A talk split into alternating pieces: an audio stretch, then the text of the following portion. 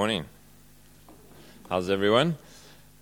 I know some of you had a late night, even by UK standards, and uh, I'm praying for grace for you to be able to lean in and concentrate and stay with us as we keep going. I know that Romans 8 is a bit like drinking from a fire hydrant uh, in terms of truth and foundational stuff, but it's. Uh, praying that there's you'll miss some of it, but I pray that God is doing some some stuff in the midst of all of the deluge of good stuff that's in Romans eight. Um, before we get to Romans eight, I I feel like I need to just talk about yesterday evening briefly, and uh, I've prayed over this water and turned it into holy water because this pulpit experienced. Uh, things last night. You know, things have been seen that cannot be unseen. Very glad I, um, I took video footage of, uh, of Andrew so that we have, we have something for the next advanced newsletter. So. We're not just about church planting, we're about strengthening, and uh, I don't quite know how we're going to get it into the newsletter, but we'll find something. Just wondering if anyone has, has an interpretation of that dance, maybe. Anyone? Unfortunately, we have to rule that then. That it was just a personal, uh,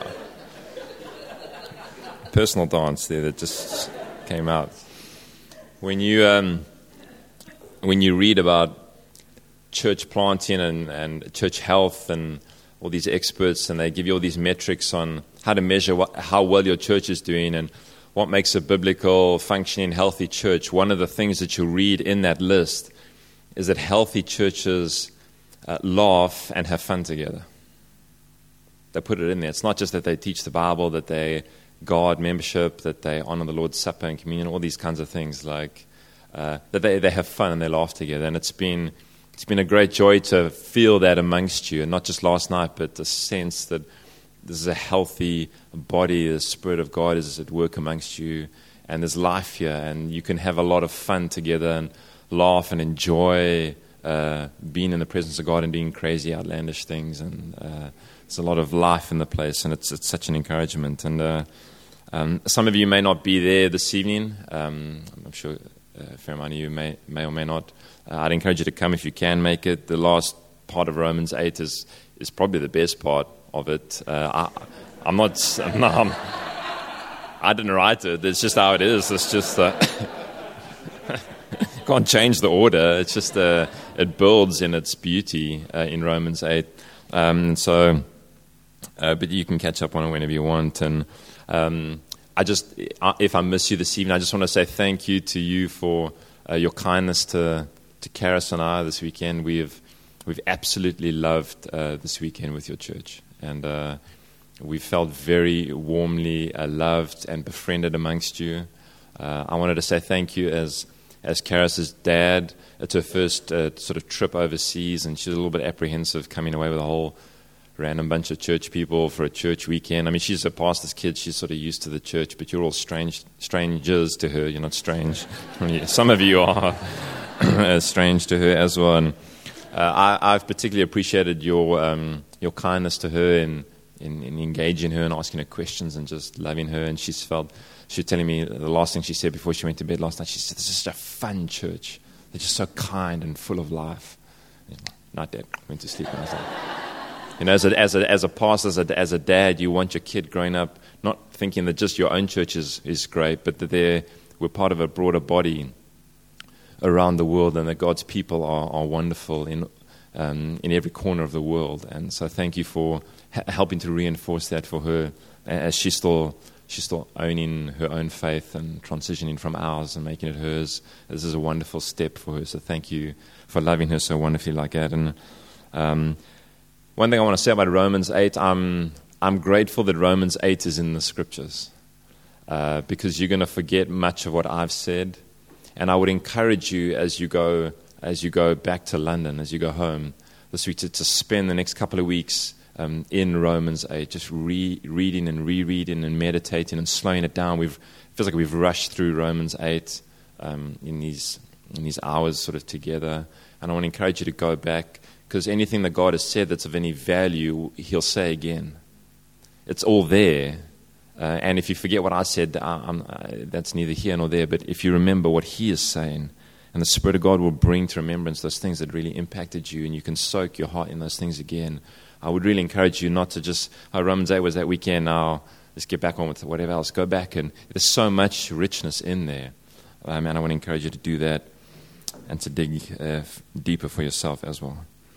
So we're in Romans uh, uh, 8, verse 28. We're going to do 28 to 30, um, just a few verses, and then that long stretch uh, will be uh, this evening for those uh, who are there. Romans uh, 8, verse 28. Let's, uh, let me read for us. Paul says, We know that all things work together for the good of those who love God, who are called according to his purpose. For those he foreknew, he also predestined to be conformed to the image of his Son, so that he would be the, for, the firstborn among many brothers and sisters. And those he predestined, he also called. And those he called, he also justified. And those he justified, he also glorified.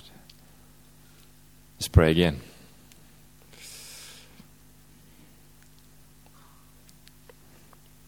Father, your, your faithfulness to us astounds us. We're so grateful that you remind us in your word that when we are faithless, you remain faithful. That it's one thing that we can bank on. That morning by morning, you are unchanging. Minute by minute, you don't alter. There's no moodiness with you. You are sure and faithful to your character and to your promises. And you've promised that when we gather together, longing to hear from you and gathering under your word that you would speak to us.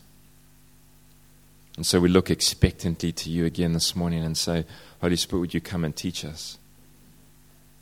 Again, would you, would you shake off any fuzziness in our spirits, any drowsiness, that we would be able to hear your voice, that we'd pay attention to the voice of the Lord amongst us.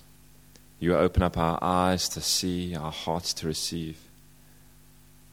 Strengthen us and encourage us uh, this morning through your word. What a gift this word is to us. May it come to life in our hearing this morning again in Jesus' name. Amen. What is the promise here? You find some people who treat the Bible like a, a promise box. You can go, I don't know if they have one in this bookshop, I don't think they do, but. Uh, if you've been into a lot of Christian bookshops, you can go and get like a little God's promise, God's promise box.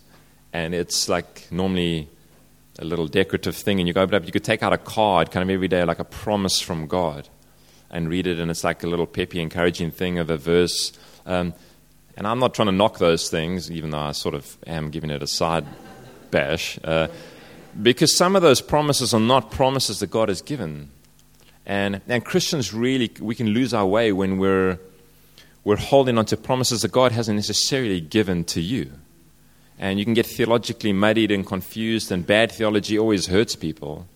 And if you think that you're expecting God to do X, Y, and Z, and He actually hasn't ever promised that, your disappointment in God goes through the roof, and you can feel um, abandoned and disillusioned, and your faith can wobble and wander, and even perhaps collapse in a heap on the floor because you're holding God to a promise that He actually never promised to you. But there are some promises that God has given that are sure and that we can bank on, that you can write and put down uh, on your fridge, you can tattoo them on your arm. And this is one of them.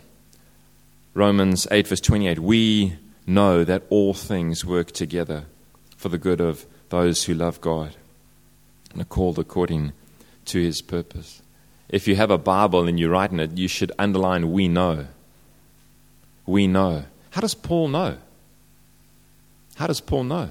Well, he's looked back down the road and he's seen the all things in his life and in others' lives, and he's seen how God has managed to use all the things to work for good.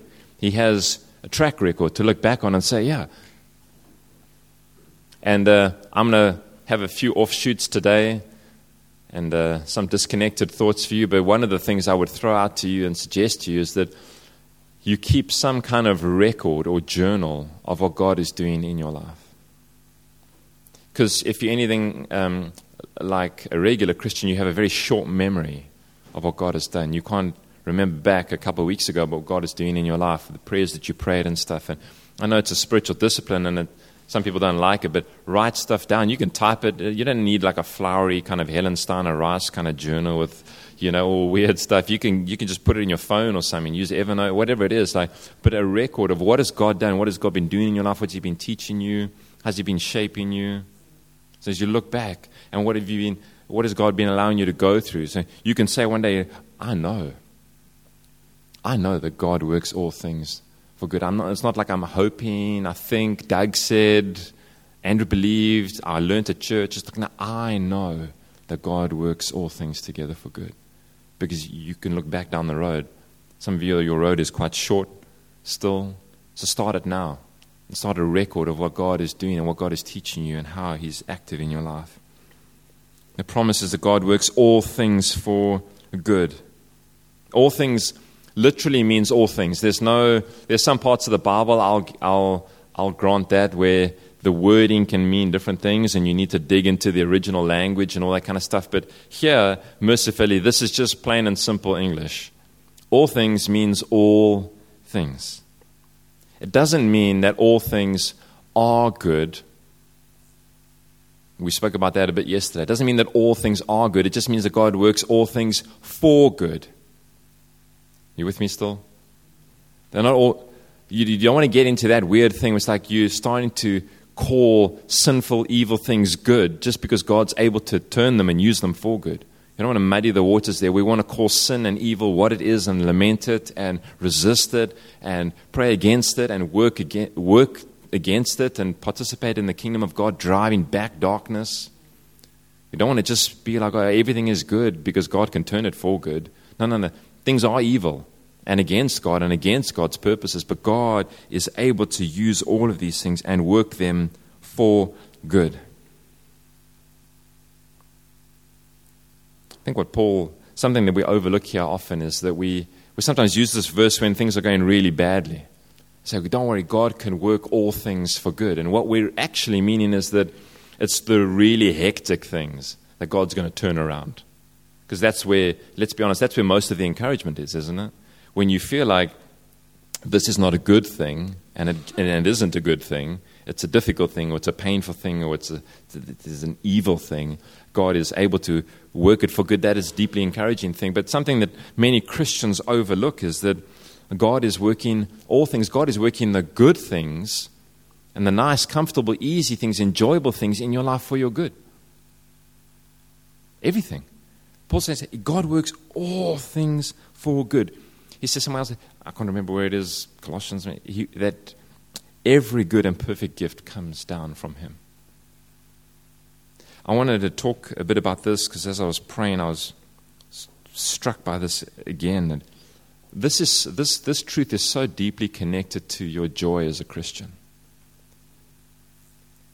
As I've pastored people for a, a, a while now, I've realized that there's a lot of entitlement in Christ, amongst Christians.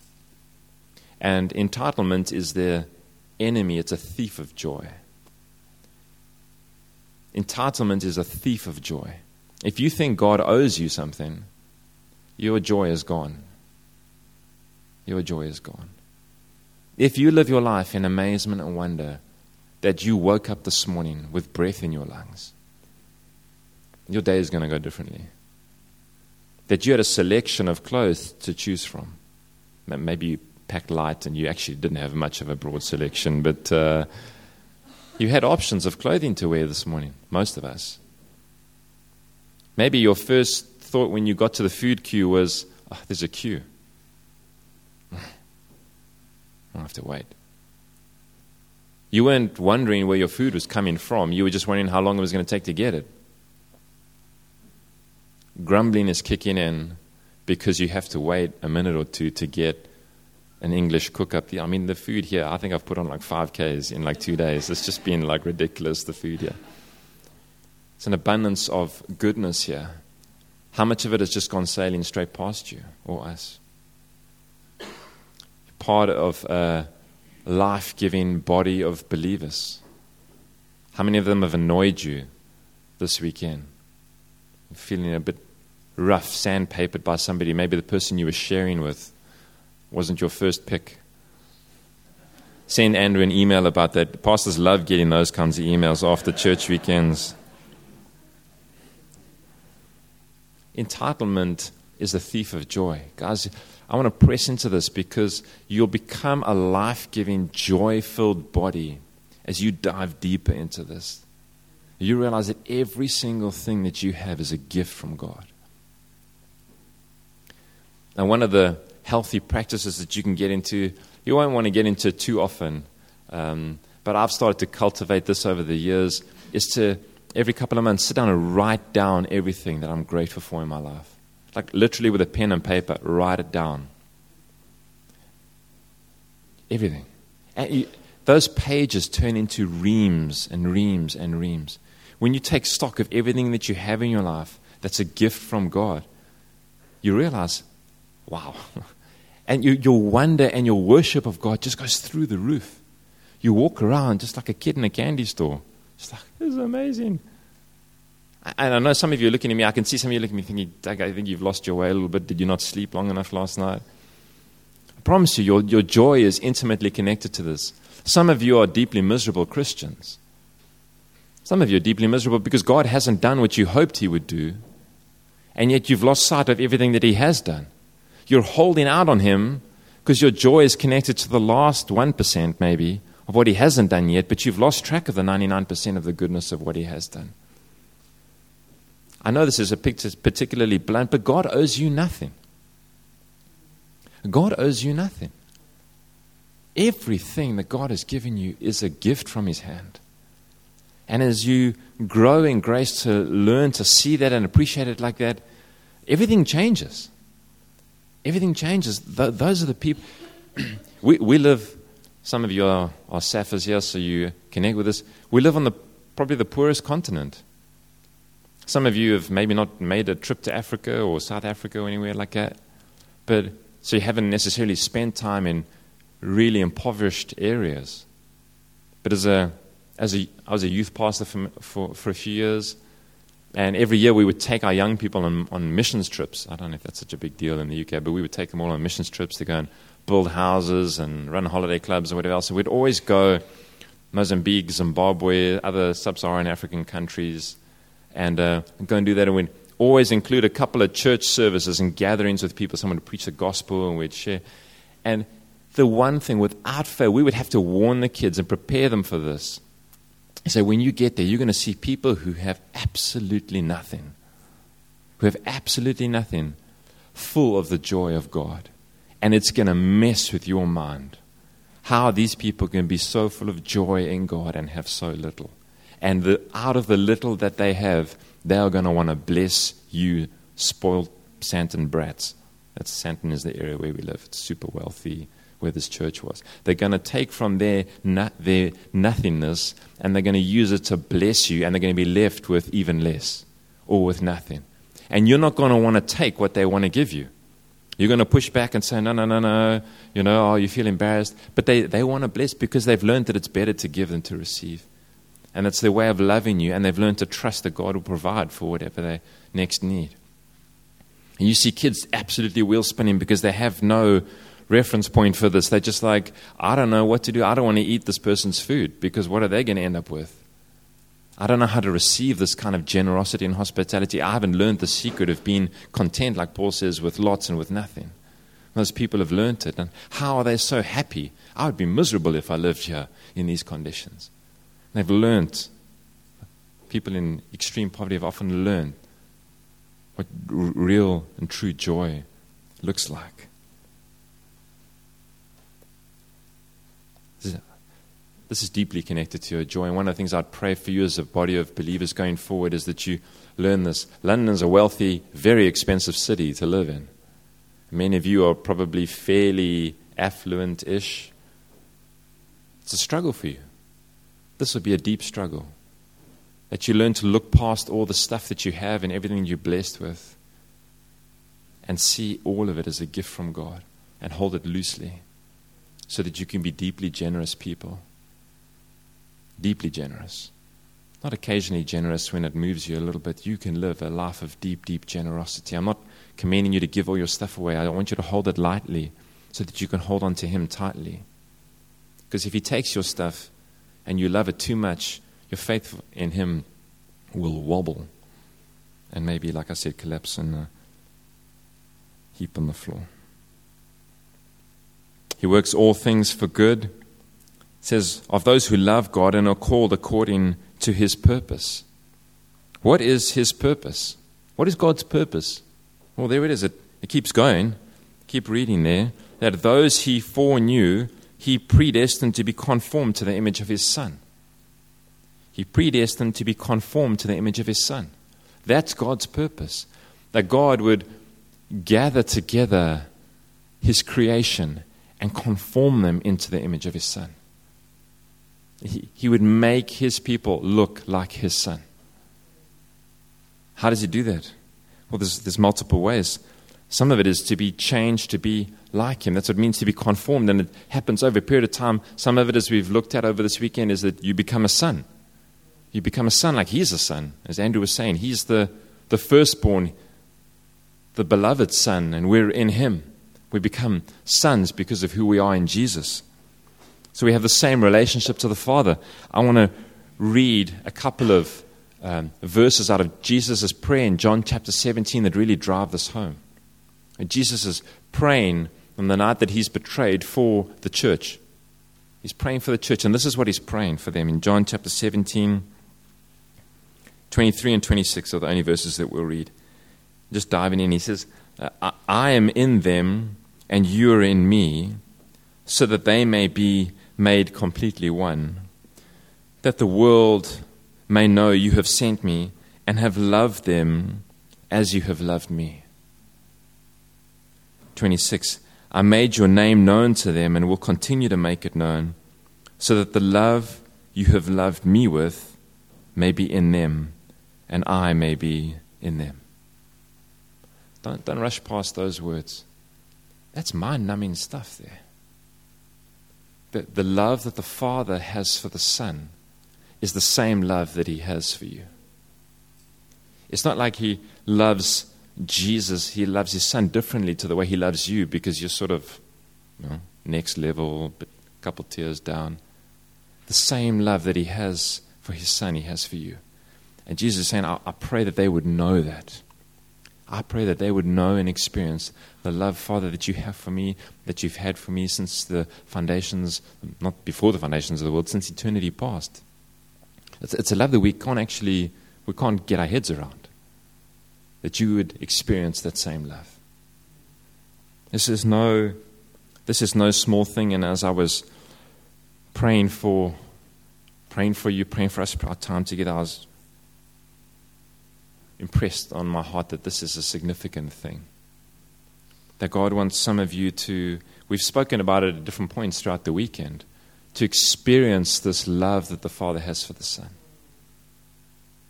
It's, it's not a head thing, guys. It's not that you know, okay, oh, that's nice. It's comforting to know that I'm loved by the Father like He loves the Son.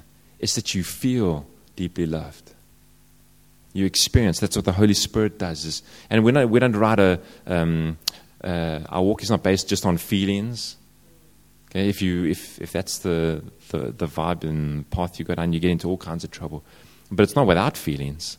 It's not without the, the, the indwelling spirit driving that truth into your heart that the Father loves you like He loves the Son. It's an overwhelming love, and some of you will have experienced, many of you will have experienced that in different strengths and intensities before. And so, you, you, as I'm speaking, you're nodding and you know what I'm talking about. Maybe you're longing for more of that or that again. Some of you are looking at me thinking, huh, no clue what you're talking about. I want to say to you, this is the, one of the most important things that you can experience is an outpouring of the love of God over your life. Because without it, you'll go looking for love in all the wrong places. You will. You were made to have your soul satisfied in the love of the Father. And otherwise, and outside of that, you go looking for counterfeits everywhere else. And that's how we get ourselves into such a mess. And nothing can bear the weight of the expectation that you're putting on it. Not your spouse, not your children, not your career, nothing. Only God can do that. Only God can satisfy that deep longing that you were made for. We're loved by Him. Experience that. Same love Father has for the Son, He has for you. There's a relational aspect to being conformed, to being like Jesus. There's a character aspect to it. God is relentlessly committed to transforming our character. Like I spoke over this weekend, sometimes that's painful. Sometimes it's awkward. Sometimes it's fire. It's trial. It's suffering. It's hard. You probably heard the illustration of how they asked the sculptor uh, who was working on carving a horse how they, from a, just a, a, solid block of marble, how do you, where do you start? How, how, do you, how do you turn this block into a horse? They say, well, I just look at the block and then I just chip away everything that doesn't look like a horse. That's what God's doing in your life. He's just chipping away everything that doesn't look like Jesus. Everything that doesn't look like Jesus, He's just chipping it away. Over the years, that's what it means to be conformed. It's burning away and removing everything that doesn't look like the Son. That's what it means to be conformed. And this is a, an ongoing life's work. But it's, like we said, we're loved and held in His hands in it. There's other things, we'll skip them. How, how can you be sure that God is working all things for good? Some of you will have a question mark next to that. God is working all things for good. I'm not, I'm not 100% sure. I know it says it there, and I know you're trying to like make a compelling case for it, but how can you be sure God is going to work all things for good? the answer is because God is sovereign. Because God is sovereign. And uh, Jeremy was saying that a lot of these messages are weighty and foundational, and th- that's what Romans 8 is. And um, there's a sense in which I need to apologize for like the weight of all the stuff. I, I, I realize that like it feels like every session we're like digging in these foundations and stuff, and you won't get all of them. But as a believer, a lot of the things that we've covered in these different sessions, these are foundations. And f- digging foundations is harder work than laying bricks. So building on, on top of the foundations is easier than digging the foundations. That's why some of this feels like hard work. But this is another thing that you need as a foundation in your faith. Is that God is sovereign. An understanding of the sovereignty of God is a foundational thing that you need as a follower of Jesus.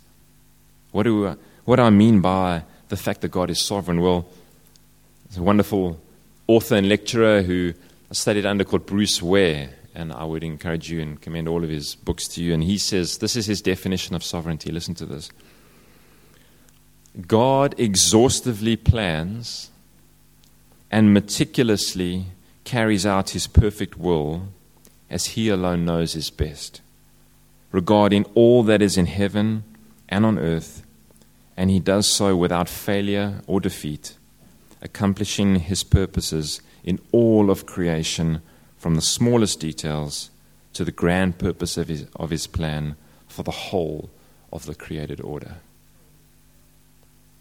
There is nothing that escapes the hand of God. And there are options for you because whenever I have ever spoken with people about sovereignty, there's always pushback from people. So, like, that makes me uncomfortable. It raises massive questions, and it should. I'm going to say that. I'm preempt that. It should raise massive questions of the sovereignty of God. And if you're a young believer or you're still f- figuring out or looking in, I would encourage you to dig, don't just rush blindly in, dig into those questions. There's a lot of truth to be known there and help to be had there. You might be pushing back, saying, well, I don't like this idea of him being sovereign, but the alternatives are far more ghastly. If God is not sovereign over all things, then he's only sovereign over some things. And which things is he not sovereign over? Which things can come into your life that God has no control over. can neither help you with, assist you with, get you out of, prevent. Do you want that? Or do you want God sovereign over everything with some question marks in terms of our experience? Like, this is uncomfortable, this is difficult, I don't understand. Why are you doing this to me, God? Why are you allowing these things? Wrestling with that stuff. I'd rather have that than a God who's got one arm behind his back and say, Guys, I'd love to help. But, you know, I'm not sovereign over everything. That's outside my jurisdiction. I'd, I'd lo- I, re- I love you guys, I'd love to get involved. But, you know, I'm not sovereign over everything. He's either sovereign over all or he's not. And it does raise questions. It raises a struggle. I get it. But it's by far a more glorious and wonderful and peaceful way to live. Sovereign over all things. Psalm 135, verse 5. The psalmist says this For I know that the Lord is great and that our Lord is above all gods. Whatever the Lord pleases, he does. Whatever the Lord pleases, he does, in heaven and on earth, in the seas and all deeps. I love that. Whatever the Lord pleases, he does. There's nothing stopping the Lord. There's nothing stopping him. Isn't that a comforting thing? I, I go to bed at night just thinking, thank you, God. Thank you, God, that nothing can stop you. Nothing can stop you all the rulers of the world gather together and make their plans against you. And God does what? He sits on his throne and he, what does the word say? He laughs at them. I love that. They have their summits, they have their meetings, they have their plans of what's going to happen, and God is sitting on his throne and he's laughing at them. That's what it means to serve under a sovereign that God, ultimately, what He's wanting to happen is going to happen. He's going to use them and He's going to engineer and He's going to tolerate and allow. But ultimately, what God wants to happen will happen. And you, as a believer in Jesus, you can go to bed at night resting in it. I don't know what the level of anxiety is in the room around Brexiting. Probably fairly low. No high? Okay, well, some of you giving me shifty eyes, so I don't know. I mean, I thought by yesterday you guys would have been out. Wasn't it Friday? You would have been on your way, but uh, you've got another postponement. I don't even know how it goes. What else is going on? Yeah, if you're ever going to leave, you're welcome to stay. It's quite a nice union or whatever. Um, I know nothing about Brexit and stuff, so I'm probably saying offensive things without even realizing it. But there'll be some anxiety around things like that political things, things in your family, stressing you out stressing you out, worrying the life out of you. The sovereignty of God allows you to put your head on your pillow and just say, God, you have got me and you have got this. You have got me and you have got this.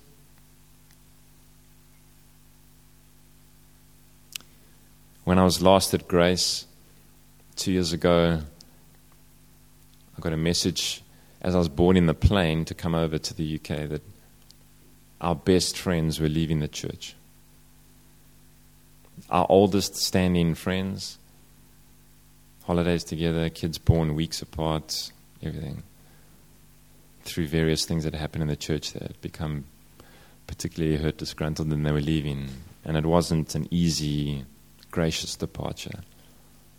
People had warned us before we planted that it's a possibility that you things go pear shaped. Is that a phrase that you use over here? Yeah. Things go pear shaped, you lose friendships, and stuff can happen like that. And I was over here for a couple of weeks and couldn't do much about it. Got back and waited, went back and waded into the mess of it. And some of it was on decisions that I'd made as a leader that I knew before God because I didn't make them on my own. A bunch of others from the advanced network had really helped with this. I knew we had made the right decision and knew before God my conscience was clear. But it was one of the toughest things I've had to endure as a pastor to follow through on what I knew God wanted us to do and lose our most precious friendship that then turned into friendships as people left the church who were, you know, informed by other things and swayed. And this church can be very messy sometimes. It was a massive heartache. But the one thing people were asking me and outside of the church and in our church said, How are you doing, Doug? How are you handling this? And I said, It's, re- it's a real heartache. I won't lie. There's, there's tears, there's real heartache. But I haven't lost a minute's sleep. I put my head on the bed, and every night I remind myself, God, you have got this church. You have got me. You're working all these things for my good. Good night. Have a good sleep. Wake up in the morning and try again. If you don't embrace the sovereignty of God, you're going to have sleepless nights. You're going to be racked with anxiety. Some of you are sitting here an anxious mess. An anxious mess because you're almost ready to go back into London life. And everything you left behind for a few hours is waiting for you there. And you're an anxious mess, and God wants you today to have an encounter with Him in His sovereignty.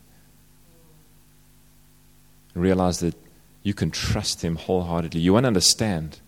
You're not going to understand. God is not interested in giving you all the answers, He doesn't owe you all the answers. You won't be able to trace His hand in everything.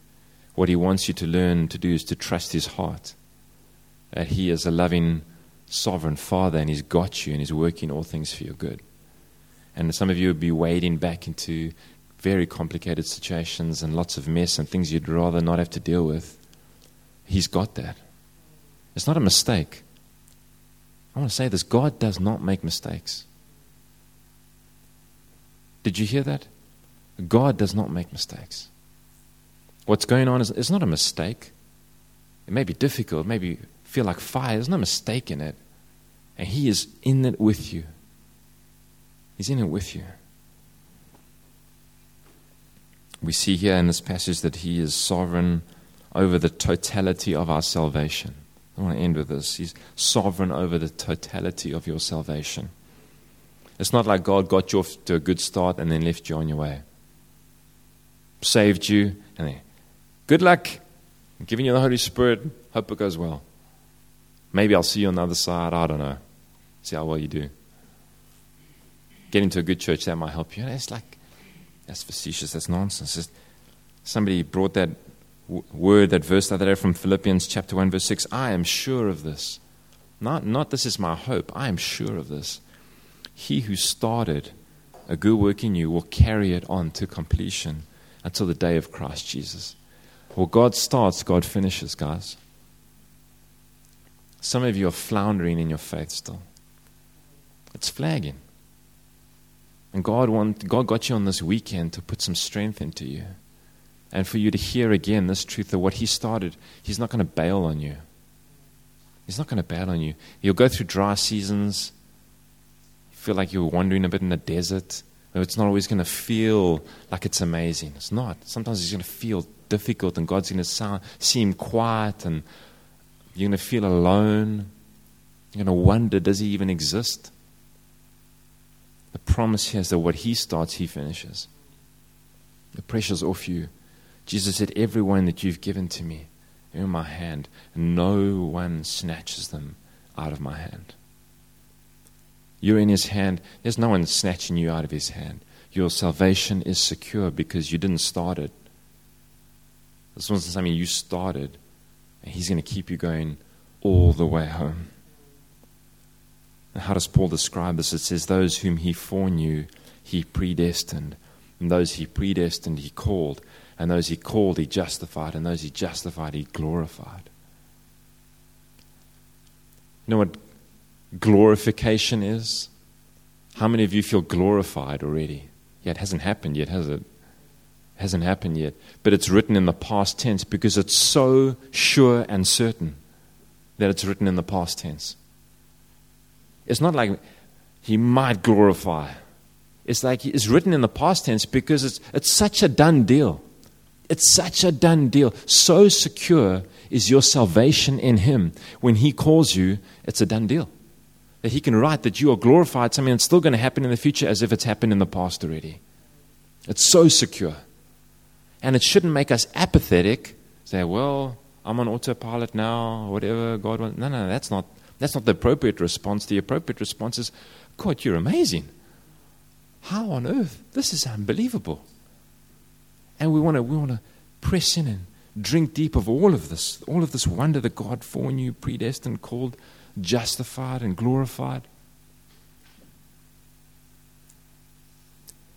I want to spend a little bit of time praying for and with you. I'd like to pray for people who,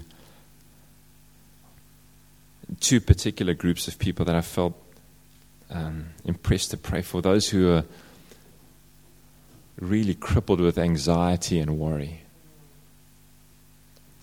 And I have had my own uh, struggles around anxiety over the years. It's been in the top two or three issues that God has had to go to work on in my heart. And so you're amongst friends, or you're at least amongst one friend here, who has understood the crippling, the crippling um, power of anxiety and fear and worry of the future. I get it. I get it. And I, but I also understand not just the theology of sovereignty, the, the outpouring of the love of God to release you from that and to bring a, a gracious, just resting in Him. That you don't have to control your own universe, that you truly can rest in Him. You can let go of things, even this morning. And pray for those, and I also want to pray for those of you. This is particularly, I felt this while we were worshiping. Those of you who are still on the journey to becoming followers of Jesus. And you're holding back. You've heard so much this weekend. You've heard maybe too much, admittedly. But you're holding back. There's a bit of a fear. The thing that's holding you back is a fear. You feel fairly convinced that this might be true. This is a wonderful community that you could sort of maybe get in and enjoy. But you are so afraid of what will have to change and what you'll have to give up if you fully surrender to following Jesus. And I want to pray, I want to pray for you in that. That God would release you from that fear of what you have to give up. You, you lose nothing in coming to Christ. You, you gain absolutely everything. But I understand there is a fear. You wonder, what is God going to do? Is God going to embarrass me? Is God going to send me to Myanmar as a missionary and ruin my life? Maybe that's not a front center fear, but like, is everything going to change? Is everything that I love the most, everything I enjoy now, is God just going to take all those things away from me and just leave me? I'm going to be a miserable person. What's your name, brother? Was it Anthony Marcus? Mark? Yeah. Matthew. It was something with an M. Do you remember Matthew's testimony from the other day? Brother, that was so encouraging to hear that. It's a journey. The things that, you know, we think will bring us joy, you lean on. They, there's nothing there, guys. They're not built to carry the weight of your greatest expectations. God is. And if you're still on that journey, I want to encourage you, I want to plead with you. God got you here on purpose. God got you here on purpose. He doesn't make mistakes. You may not have thought this would be the best weekend for you. This today could be the day where everything changes for you. You'll look back on this day, this weekend, in decades to come and say, That was the day God called me because He already knew me. He justified and glorified me on that Sunday morning. Everything changed. I had an outpouring, an experience of the love of God in my life. I can't explain it. I didn't even know what was going on. I was just listening to this guy waffle on in the front there. God got a hold of me, and everything is different. Can I pray for those different groups of people, and then we can respond in different ways? Jamie will come and lead us. Let's pray together. I'm a I'm a big believer in the priesthood of all believers. I don't believe there's men of God special powers, high priestly prayers. The Spirit of God is at work in us and amongst all of us who call Him Lord. And so I wonder if you would help me. We do this at our church. I don't know if you, I think you guys are up for this. I think you'd have enthusiasm for this. If you'd like us to pray for you, if you battle with anxiety and worry, I'd love you to stand. I'm standing. I'd love you to stand. Now I'd love the rest of you to stand and make your way near somebody. Just lay a hand on their shoulder. Just try and make sure that everyone's got somebody with at least one hand on their shoulder. Some of you will feel confident to pray out loud, others not so much. That's, that's okay.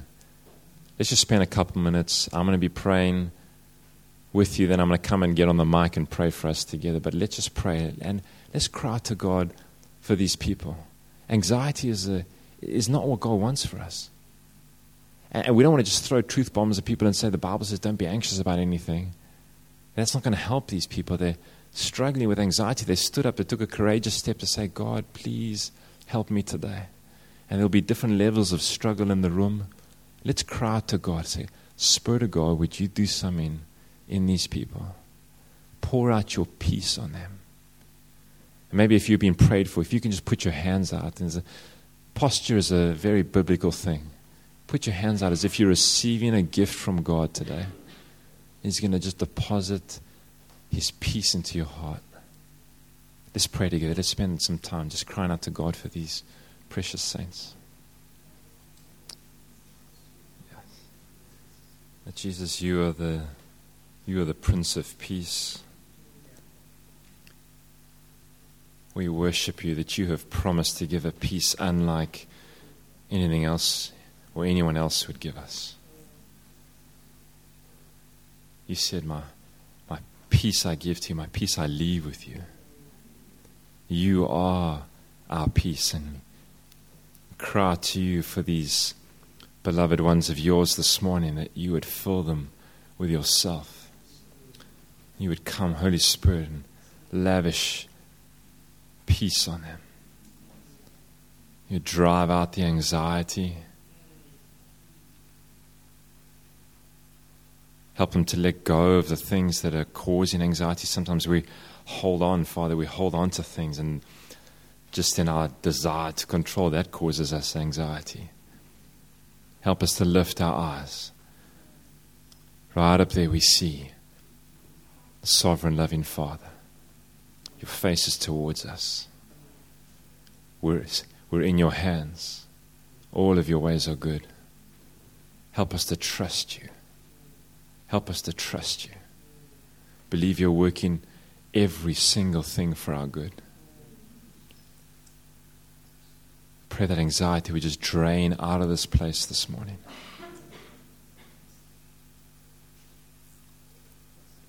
It wouldn't just be a momentary thing now.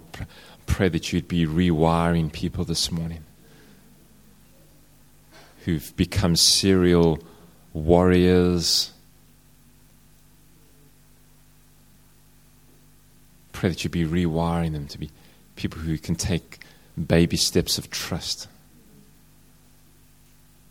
You're a good father. You've got them. brandish that truth on their heads and their hearts this morning. Write it on their hearts. You have them. You have them. They have nothing to fear. We love you. We worship you. How good you are, God. How good you are. Thank you.